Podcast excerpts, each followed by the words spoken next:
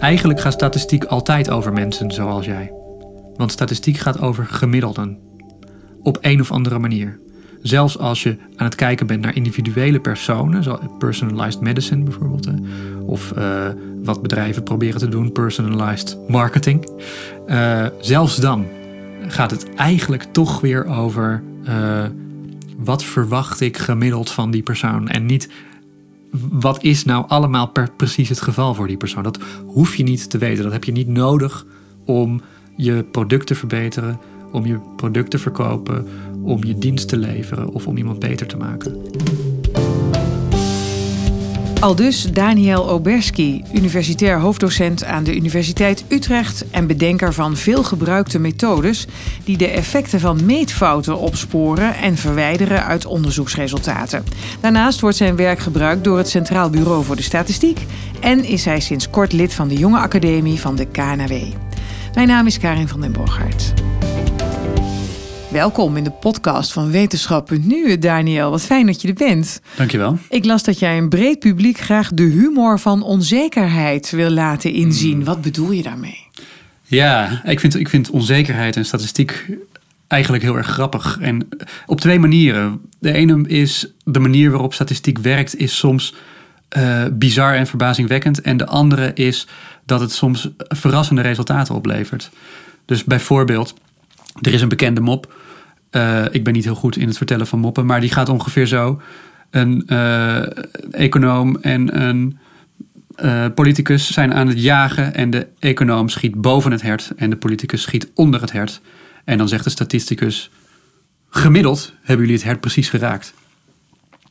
En dat is misschien een beetje flauwe mop, maar het grappige, wat ik echt grappig vind, is dat de statistiek echt zo werkt. In de statistiek hebben we methodes die gemiddeld goed werken, maar dat gemiddelde ontstaat nooit in de praktijk. En toch is het een heel nuttige methode. Dus uh, ja, ik vind, dat, ik vind dat ontzettend geestig. En met die uh, verrassende resultaten bedoel ik zoiets als. Um, ja, als je er dieper over nadenkt met behulp van statistische modellen en methoden, kom je soms tot conclusies die je anders niet getrokken zou hebben. Dus bijvoorbeeld, uh, je hebt een, stel je hebt een, een studie en uh, een studie, ik zeg maar wat, statistiek, mijn eigen vakgebied. En wat we weten is dat er op dit moment veel te veel statistici zijn. Dus we leiden, leiden al die mensen op, maar die kunnen geen baan vinden. Nou, wat moeten we nou doen? Je zou zeggen, even stoppen met de opleiding tot statisticus.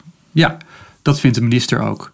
Uh, of we hebben een, een ziekenhuis uh, waarin uh, gewoonlijk alles goed gaat. Maar vorig jaar hebben ze opeens een, een, uh, zeer hoog aantal uh, mensen die overlijden aan een standaard operatie. Wat moeten we daar doen? Je zou zeggen, die operatie even niet uh, uitvoeren, even onderzoeken hoe dat komt. Onderzoeken, ja, precies. Hè? En nou, dat, dat is je intuïtie. Maar die is dus hartstikke fout. Ik vermoed het al. Daarom zei ik ook, ik dank je, ik hou een slag om de arm. ja, nee, want uh, het kan namelijk per toeval altijd ontstaan als er een bepaald kansproces is waarbij soms hogere en soms lagere aantallen mensen uh, overlijden bij een operatie, of waarbij soms hogere of soms lagere aantallen studenten een baan vinden, dan kan het zo zijn uh, dat je uitzonderlijk hoge of uitzonderlijk lage waardes vindt. Maar dat is noodzakelijk. Dat, dat moet gebeuren. Als je maar lang genoeg doorgaat, dan gebeurt dat. Maar wat zeg jij dan? Niet meteen ingrijpen? Niet bijsturen. Aha. Wat je, wat je moet onderzoeken is, is het uh, proces, dus uh, aantallen studenten of het aantal mensen dat overlijdt of wat dan ook, is dat stabiel? Heb ik echt statistische aanwijzingen om te zeggen dat het uh, sterk afwijkt van wat je zou verwachten als je gewoon wat afwijkingen ziet door de tijd heen? Dan moet je iets doen. Dus, maar als het stabiel is, dan moet, je, dan moet je juist niet ingrijpen. Dan moet je het roer recht houden. Ik vind het ook grappig. Jij vindt het grappig? Ja. Jij ziet de humor daarvan in, hè? Um, moet je daar statisticus voor zijn? Moet je daar jouw gevoel voor humor voor hebben? Is het je expertise of is het gewoon een zijpaadje wat jij gewoon leuk vindt? Ik heb waarschijnlijk een vreemd gevoel voor humor. Data in de wetenschap. Daarover ga ik praten met Daniel Oberski. Hij is universitair hoofddocent aan de Universiteit Utrecht. Hij heeft net toegelicht wat hij bedoelt met humor van onzekerheid. Hmm. En wijt dat voor een groot gedeelte aan zijn eigen gevoel voor humor. Nou, we zullen zien of het gevoel voor humor hier nog verderop in het gesprek ter sprake komt, eh, Daniel.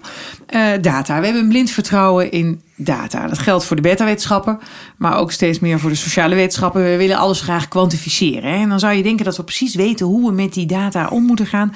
Maar juist die datasets, die blijken helemaal niet zo betrouwbaar. Wat is het probleem met datasets? Nou, Ehm, ik kan de uitspraak dat we blind vertrouwen hebben in data misschien nog wel wat kwalificeren.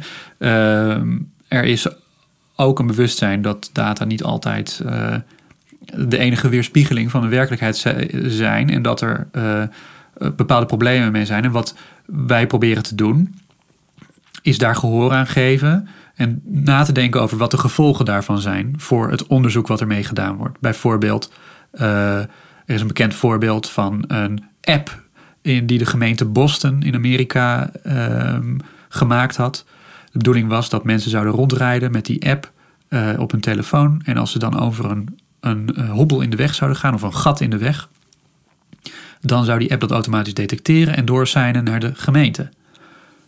Nou, dat werkt. Want dat kan je maken. Er zit gewoon een accelerometer in, een klein sensortje wat uh, kan registreren wat de versnelling is van het, uh, van het apparaat. Dus dat kan registreren of er plotseling een gat is, of plotseling omhoog of uh, omlaag gaat. En dat zijn ze door naar de gemeente. En toen zag de gemeente dat de wegen in Boston heel slecht zijn, vooral in de gebieden waar veel rijke en hoogopgeleide mensen wonen. Aha. Nou, dat kan niet waar zijn, hè? Maar dat zei die app wel. En de reden is, dat zijn de mensen die zo'n app hebben. En die dat installeren en die dat cool vinden en die dat gaan doen. Maar de mensen die het echt nodig hebben, die hebben die app niet. Dus er zit een bepaalde vertekening in die gegevens van de gemeente. En als je daar iets nuttigs mee zou willen doen, en dus niet als gemeente de wegen voor voor de mensen die, die al heel goed rijden nog eens extra repareren, maar juist uh, zeg maar je reparatiegelden inzetten waar dat nodig is, uh, dan moet je iets met die vertekening. Dan moet je weten wat die vertekening is. En als je dat weet, dan kan je misschien wel iets met die app. Dus dat is mijn gedachte. Dat je niet zomaar zegt, gooi, dat, gooi die gegevens maar weg. Want het is toch allemaal niks met die vertekening en alles. Maar wees je bewust van die vertekening. Uh, schat wat die is en probeer daarvoor te corrigeren, zodat je er wel iets nuttigs mee kan doen. Dus neem die cijfers ook niet zomaar aan, maar probeer te bekijken ook of het klopt. Ja, en wat, je er, en wat je er nog aan hebt als je eenmaal weet in hoeverre het niet klopt.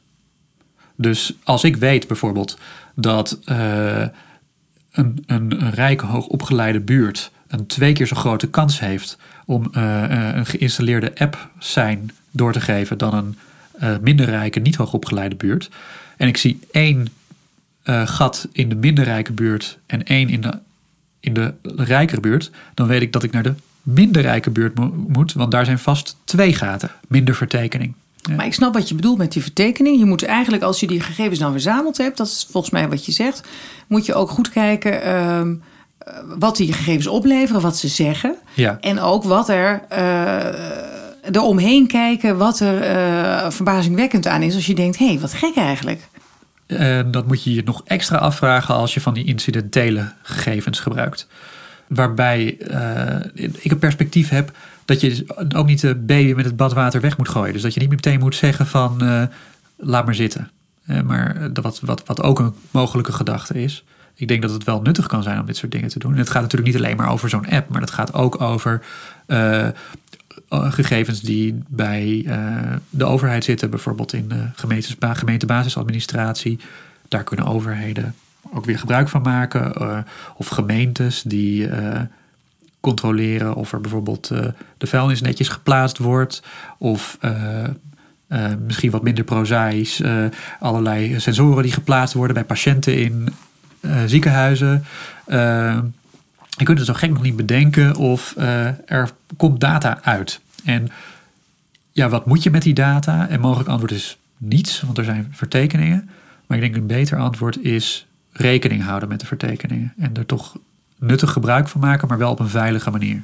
En hoe doe je dat dan? Nou, zoals ik bijvoorbeeld uh, uh, een simpele methode die, die ik net al kort schetste, is dat je als je door een onderzoek te doen erachter komt hoeveel groter de kans is. Dus hoeveel meer mensen met een bepaalde achtergrond of uit een bepaalde buurt zo'n app gebruiken dan in de andere buurten.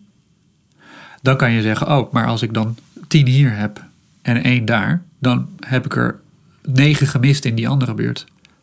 Want die hadden veel minder mensen die daarmee bezig waren. Dus wat je nodig hebt is die informatie hè, van, die, van die tien, die negen erbij. Waar is dat op gebaseerd? Nou ja, dat is gebaseerd op, op een onderzoek wat je moet doen, waarbij je uitzoekt wat die vertekening dan is. In dit geval uh, negen, uh, negen erbij, tien keer zoveel. Uh, en je moet een methode hebben om te zeggen van nu tel ik er negen bij en dat is oké. En ik hou er nog wel rekening mee dat die negen niet echt geobserveerd waren, maar dat, dat, ik, dat ik dat ook maar gegokt heb. En hoe zeker ik dan ben over die gok, dat moet je ook weer allemaal meenemen in de, in de analyse. Dus het is nog best wel een, een bouwwerkje aan het einde met allemaal ingewikkelde stappen. Maar het basisidee is hartstikke simpel. Ja, dat is hartstikke simpel, maar die gedachte bekroop mij inderdaad bij deze hele duidelijke uitleg. Uh, het een lokt het ander uit. Je blijft bezig, om zo maar te zeggen. Een alternatief is natuurlijk om uh, alleen gegevens te gebruiken die precies die verzameld zijn voor een bepaald doeleinde en die perfect zijn. Dus wat we nu moeten gaan doen dan is uh, in de wetenschap moeten we dus en in, de, in andere gebieden moeten we alleen maar gegevens gebruiken waarvan we 100% zeker weten dat die helemaal perfect zijn. Bestaan die? Nee. Dus? Dus je moet wel. En het is een kwestie van gradatie. Uh, soms zijn de problemen erger en soms zijn ze minder erg. Soms is één bepaald probleem ernstig en een ander niet. Bijvoorbeeld het probleem van de selectie is ernstig met die app. Maar als er een, gat is geregistreerd, is het wel redelijk betrouwbaar. Zou kunnen. Hè? Je kan het ook andersom hebben. Bijvoorbeeld uh, bepaalde uh, tests uh, die je kunt doen op ziektes, screeningtests. Dus die zijn, die zijn niet zo betrouwbaar. In de zin dat als je de ziekte niet hebt, dan kun je nog wel een positief resultaat hebben. maar die zijn wel weer precies uitgevoerd op die groep mensen die je moet krijgen. Dus daar is niet zoveel selectie en weer wel veel meetproblemen. Dus wat er precies ontstaat, hoe erg het is, dat hangt allemaal af van de manier waarop de gegevens gefabriceerd zijn, gemaakt zijn. Gegevens worden weliswaar gevonden, hè, maar ze zijn ook ergens gemaakt. En hoe dat gebeurd is, dat, dat proberen we uit te zoeken en daar dan weer voor te corrigeren. Wat een boeiend vakgebied. Mooi hè? Heb je altijd als statisticus willen worden?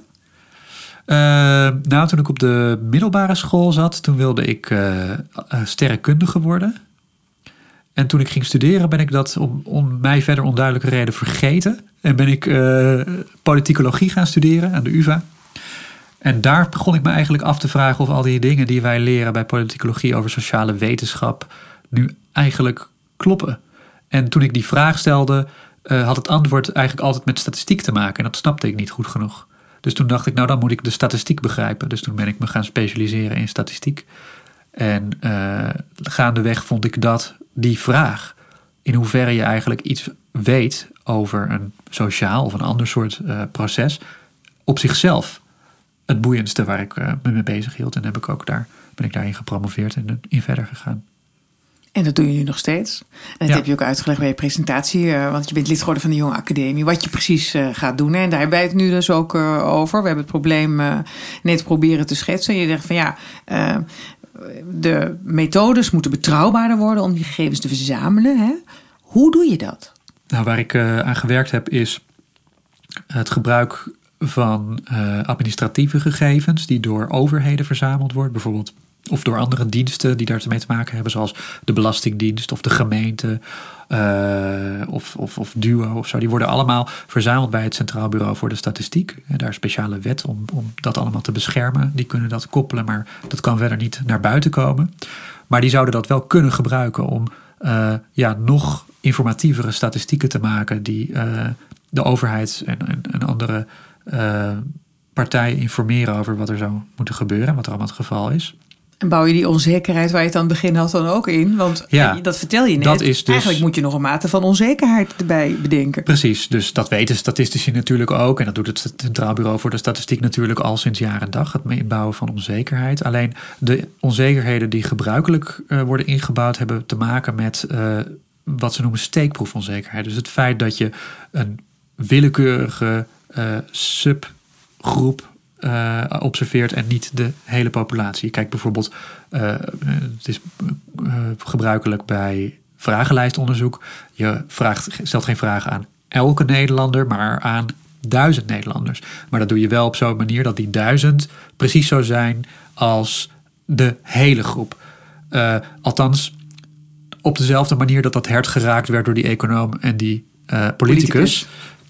Politicus. Namelijk gemiddeld. En, en in de praktijk is het nooit exact. Maar over meerdere schoten, zullen we maar even zeggen, raken ze precies eh, eh, de, de juiste eh, statistiek. En die onzekerheid, hè, dus die variatie, hoeveel je boven en onder dat hert schiet, die wordt standaard verwerkt. Al jaren en jaren. Maar de variatie die ik probeer nog erbij te verwerken, is de variatie die zit in de fouten die al in de administratieve gegevens zelf zitten. Want bijvoorbeeld of je geregistreerd wordt als het hebben van een permanent of een tijdelijk contract met je werkgever, of eh, wat voor inkomen je hebt, daar zitten vertragingen in. Dat zijn wel op zich goede gegevens, maar die kunnen bijvoorbeeld vertraagd zijn. Dus het kan niet over jou nu gaan, maar over jou eh, op een andere baan. En hoe doe je dat dan? Eh, die fouten eruit halen die Ja. er eigenlijk al in zitten. Nou, dat is dus eh, eh, een heel stappenplan. Als ik bijvoorbeeld zie dat jij in een, eh, door de overheid geregistreerd bent als het hebben van een permanent contract in plaats van een tijdelijk contract, dan weet ik niet of dat waar is of niet. Dat kan kloppen, maar dat kan ook gaan over een andere baan die je al eens een keer had. Maar wat ik wel kan doen, is ik kan naar jou toe gaan en ik kan het jou vragen. Nou weet ik helaas dat mensen, als ik mensen iets vraag, dat ze dan ook niet altijd het juiste antwoord geven. Maar nu kan ik een slim trucje gebruiken, want ik heb twee gegevens over jou en die moeten hetzelfde zijn. Dus als ik eh, jou, als ik kan uitzoeken in hoeverre die twee dingen met elkaar overeenkomen en over verschillende mensen heen, dan kan ik toch weer achterhalen hoe goed elke bron was. Ik weet niet meer of jij nou echt een, het een of het andere contract had, dat kan ik nooit meer achterhalen. Dat is voorgoed verloren gegaan. Maar dat hoeft ook helemaal niet. Dat heb ik helemaal niet nodig. Ik hoef jou, ik hoef jou niks over jou te weten. Ik wil namelijk alleen maar gemiddeldes weten. En eh, als ik dus die twee dingen met elkaar kan kruisen, dan kan ik dat eh, weer, weer recht trekken. En zo, dit is met administratieve gegevens. En dat zijn hele belangrijke gegevens. Hè, want die gaan over alle mensen in Nederland. Jij staat ook in die database. En als je persoon die dit luistert, staat ook in zo'n database. Dus eh, dat, dat, dat heeft betrekking op iedereen. Maar het geldt natuurlijk ook voor wat ze noemen big data. Dus het geldt ook voor gegevens die je zou willen gebruiken voor wetenschappelijk onderzoek van sociale media of van telefoonbewegingen of eh, verplaatsingen van mensen over eh, het land. En eh, daar speelt dit ook allemaal. Ik praat met Daniel Oberski en het grote woord is gevallen big data. Wat zijn het trouwens eigenlijk? Hoe zou jij dat omschrijven, big Oh, wat data? een gemene vraag. Moeilijk hè? Big data ehm, worden op verschillende manieren gedefinieerd. De oorspronkelijke definitie ging inderdaad over big. Eh, dus gegevens die zeg maar niet in het geheugen van of niet op een compu- op één enkele com- computer passen. Tegenwoordig wordt het eigenlijk vaker gebruikt om eh, gegevens aan te duiden die per ongeluk verzameld zijn. Dus gegevens zoals eh, de bewegingen van je smartphone of eh, handelingen van een verzekeraar of ehm, je uitingen op een social media. Dus het zouden best dingen kunnen zijn eh, die jij eigenlijk niet per se zou willen prijsgeven aan een heel groot publiek. Ja, dat is iets wat vaak eh, eh, wat een belangrijk thema is bij, bij big data. Hè? Dus privacy en gegevensbescherming. Ja, en big data staan enorm in de belangstelling. Kijk naar het sleepwetreferendum. Kijk naar de ophef recent rondom Facebook. Aan de ene kant heb je ehm, de privacy fetischisten. Aan de andere kant heb je de mensen die standaard roepen... ik heb toch niks te verbergen.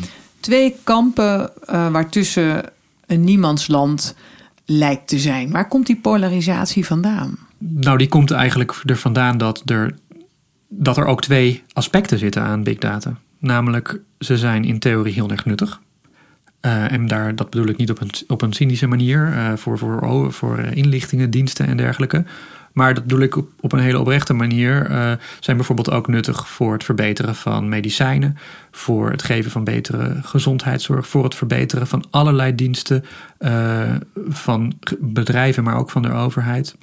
Maar het lijkt wel of mensen dat al een beetje vergeten. Dat er alleen maar een negatieve connotatie aan hangt. Nou ja, dus de, de ene kant, hè, het ene kamp waar zoals jij het uh, schetst, uh, ziet vooral die, die prachtige voordelen. Of die zien vaak ook nog uh, voordelen die er helemaal niet zijn. Maar die, ja, dus die worden ook wel eens wat overdreven. Um, en aan de andere kant um, ja, is, er, is er altijd een lastig probleem met het feit dat dit gegevens zijn die niet bedoeld zijn oorspronkelijk, die niet verzameld zijn voor doeleinden van onderzoek of het verbeteren van al die diensten, ja, dat wringt natuurlijk met het idee dat mensen zelf zouden moeten kunnen beschikken over uh, of ze bereid zijn om die gegevens voor dat doeleinde te geven, ja of nee. Maar dan zou je de hele dag moeten beslissen ja. of jouw gegevens bij, nou ja, noem maar wat, bekend zouden moeten mogen zijn. Dat kan ook niet. Nou ja, dat, dat is tot nu toe het geval geweest. Dus dat is wat tot nu toe altijd gedaan is. Op het moment dat men onderzoek wilde doen, dan uh, ging je een groep mensen bij elkaar zoeken. Uh, bijvoorbeeld door een steekproef. Of uh, zoals het NOS-journaal, door, naar, door op straat te gaan staan en wat voorbijgangers te interviewen. En dat zijn allemaal manieren om mensen zover te krijgen om mee te doen. En dat moest je vroeger doen. En dus de aantrekkingskracht van die big data is ook gelijk waar mensen zich zorgen over maken. Het feit dat iedereen al meedoet. En wil je dat wel? Nou, zit daar volgens mij, dus daar zitten, daar zitten twee kanten aan. En dat leidt ertoe dat er twee kampen zijn. Van uh, mensen die vooral de ene kant zien en mensen die vooral de andere kant zien. Maar in de praktijk is het volgens mij zo dat uh, de, de problemen niet zo ernstig zijn als uh, sommige, het ene kamp denkt. En dat ook dat de voordelen niet zo geweldig zijn als het andere kamp denkt. Ik wilde vragen in welk kamp zit jij, maar... Ik zie, ik zie de voordelen voor, voor bepaalde toepassingen. Hè? Dus, dus bijvoorbeeld voor het verbeteren van gezondheidszorg is het een heel duidelijk thema op dit moment. Uh, en ik zie ook dat er wel degelijk uh, haken en ogen aan zitten en, en oprechte problemen zijn. Niet alleen maar omdat mensen angstig zijn, maar, maar omdat ze ook een goede reden hebben om angstig te zijn. Omdat er namelijk in het verleden ja, privacy schendingen hebben plaatsgevonden. Dus dat mensen hun vertrouwen eigenlijk geschonden is. Dus dat, het, is, het is beide kanten zijn op zich uh, rationeel. Alleen is het in de praktijk een ingewikkeld, ingewikkelder verhaal dan dat. Dus een genuanceerd debat zou zeer welkom zijn. Ja. Maar dat lijkt er niet te kunnen komen. Nee, het is namelijk een heel uh, het is een, een ingewikkeld en technisch verhaal in de praktijk. Dus dat is een verhaal wat ik, wat ik hoop te kunnen vertellen. En dat de praktijk is namelijk dat door die problemen die ik net schetste in feite, dus die vertekeningen die ontstaan, de onzekerheden over die gegevens, is het zo dat je ook weer niet zoveel hebt aan, uh, aan die data zoals sommige mensen zouden hopen. Maar dat betekent ook gelijk, net als in het voorbeeld wat ik jou net gaf, dat ik eigenlijk helemaal niet zo heel veel weet over jou. Ook al heb ik in een database staan dat jij een bepaald contract hebt, ik weet helemaal niet of dat klopt. Eh, en uh, je kunt dat nog extremer trekken. Ik kan ook zeggen, ik heb wel een gegeven over Karin, maar misschien is dat niet een gegeven over jou, maar over mensen zoals jij. Dan wordt het nog vager. Maar het kan best vaag zijn en toch nuttig voor de wetenschap. Want als ik weet dat mensen zoals jij bijvoorbeeld uh, gebaat zijn bij een bepaalde behandeling meer dan bij een andere behandeling, dan heb jij daar al wat aan. Dan hoef ik niet te weten uh, wat jouw naam en telefoonnummer en uh, Sophie-nummer is, bij nee, wijze van spreken. Dan gaat het gewoon over mensen zoals ik, ja. bijvoorbeeld. En eigenlijk gaat statistiek altijd over mensen zoals jij. Want statistiek gaat over gemiddelden. Op een of andere manier. Zelfs als je aan het kijken bent naar individuele personen, zoals personalized medicine bijvoorbeeld, hè, of uh, wat bedrijven proberen te doen, personalized marketing.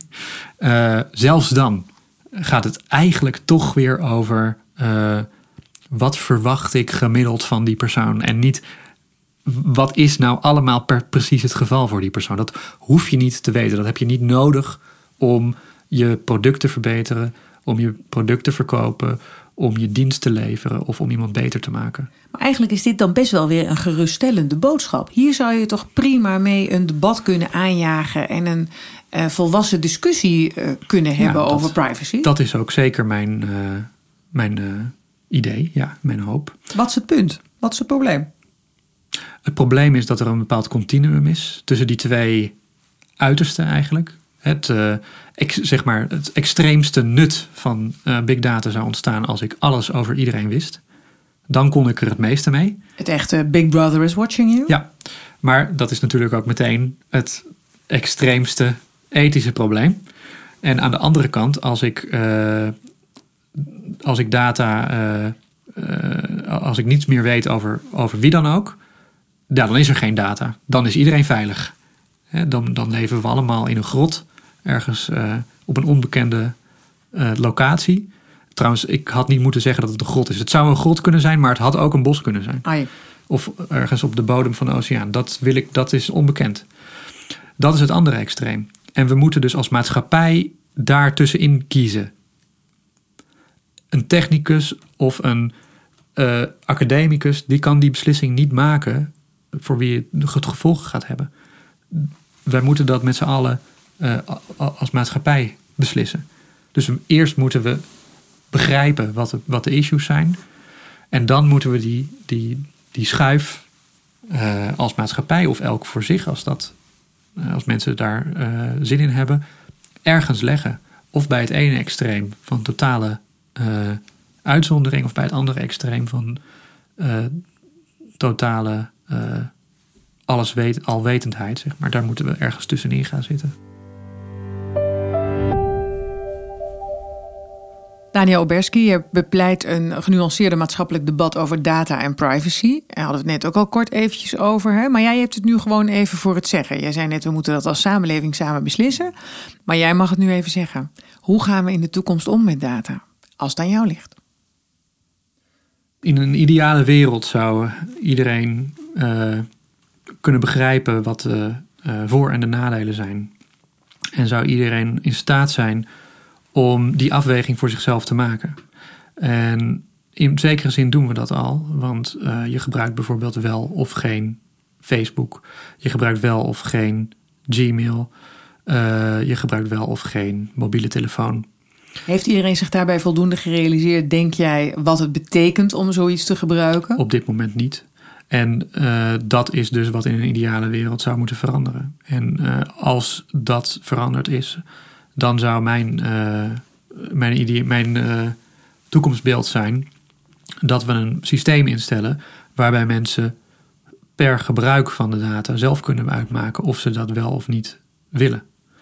Um, er is namelijk, het is niet alleen maar zo dat, dat je zeg maar voor alle mogelijke uh, gebruikmakingen van big data of van mensen van data over personen uh, dezelfde afwegingen hebt. Maar dat vergt dan ook een hoop informatie en ook bereidheid ja. bij burgers om die informatie tot zich te nemen. Ja, en klopt. wat we zien is dat mensen tegenwoordig over zoveel dingen moeten beslissen en kiezen. Over een energiemaatschappij, een verzekering en noem maar op. Kan dit er nog bij? Um, ik denk het wel. Uh, want het, is iets waar, wat je al doet. En uh, het is een beslissing die je al maakt. Het is een beslissing. Je, een, het vrijgeven van data is eigenlijk, zoals we weten, heeft data waarde. Dus anders zou Google niets waard zijn. En zou Facebook, zou Mark Zuckerberg in een klein flatje ergens wonen, hè, als data niks waard waren. Dus dat betekent dat het weggeven van data is net zoiets als het uitgeven van geld. Aha, dus ik zou er zelf als burger ook voordeel uit kunnen halen. Ja, of je kan ervoor betaald worden. Uh, of je kan zeggen van nou, ik vind dit zo'n belangrijk onderwerp, je mag het hebben. Maar uh, dat mensen, als je je bewust bent, net, ik, ik stel me zo voor dat er een moment was dat er nog geen geld bestond. En dat de mensen alleen maar met varkens en kippen handelden. En toen bedacht iemand van laten we er eens geld maken. En toen was er een interviewer en die zei: Ja, maar dat kunnen mensen toch nooit allemaal gaan beslissen. Waar ze dan hun geld aan moeten uitgeven, dat is allemaal veel te ingewikkeld. Toch hebben ze het gedaan en bleek het hartstikke nuttig. En ik denk dat er zoiets vergelijkbaars ook kan gebeuren voor dataverkeer. En wat je hiermee kan, is ja, eigenlijk komt het heel dicht in de buurt bij uh, het, het, het, het extreem van nut van, van big data. Dus het is een manier om het nut soort van te maximaliseren en, en tegelijkertijd toch de risico's en de negatieve kanten te minimaliseren. Ik vind het een mooi beeld. Is ja. het een utopie? Nou, in zekere zin natuurlijk wel, omdat uh, uh, we weten dat mensen niet altijd rationele beslissing maken. Uh, en dat het een lastig onderwerp is, wat moeilijk te begrijpen is. Maar toch denk ik dat het de moeite waard is om er hard aan te werken. Omdat het inderdaad zoiets is als het uitgeven van geld. En dat kunnen mensen wel degelijk begrijpen. Ik denk dat je ook de mensen niet moet onderschatten. Ik vind dat er vaak uh, al te makkelijk wordt gezegd van ja, dat snappen die, die mensen, dat, dat is allemaal veel te ingewikkeld en dat snapt toch niemand. Dus laten we maar gewoon dit doen. En ik vind dat uh, uh, geen goede weg. Ik denk dat mensen wel veel verder kunnen komen dan, dan, dan anderen denken. Dankjewel, Daniel Oberski voor dit gesprek. Vergeet niet je te abonneren op onze podcast, zeg ik tegen de luisteraars. We zijn te vinden in onder meer iTunes, de podcast-app Stitcher en Soundcloud. En misschien kan je een recensie achterlaten. Dat helpt uh, om hoger in de iTunes-ranking te komen voor ons. En wil je reageren op wat je in deze podcast hebt gehoord? Dat kan via Facebook en Twitter. Dank voor het luisteren.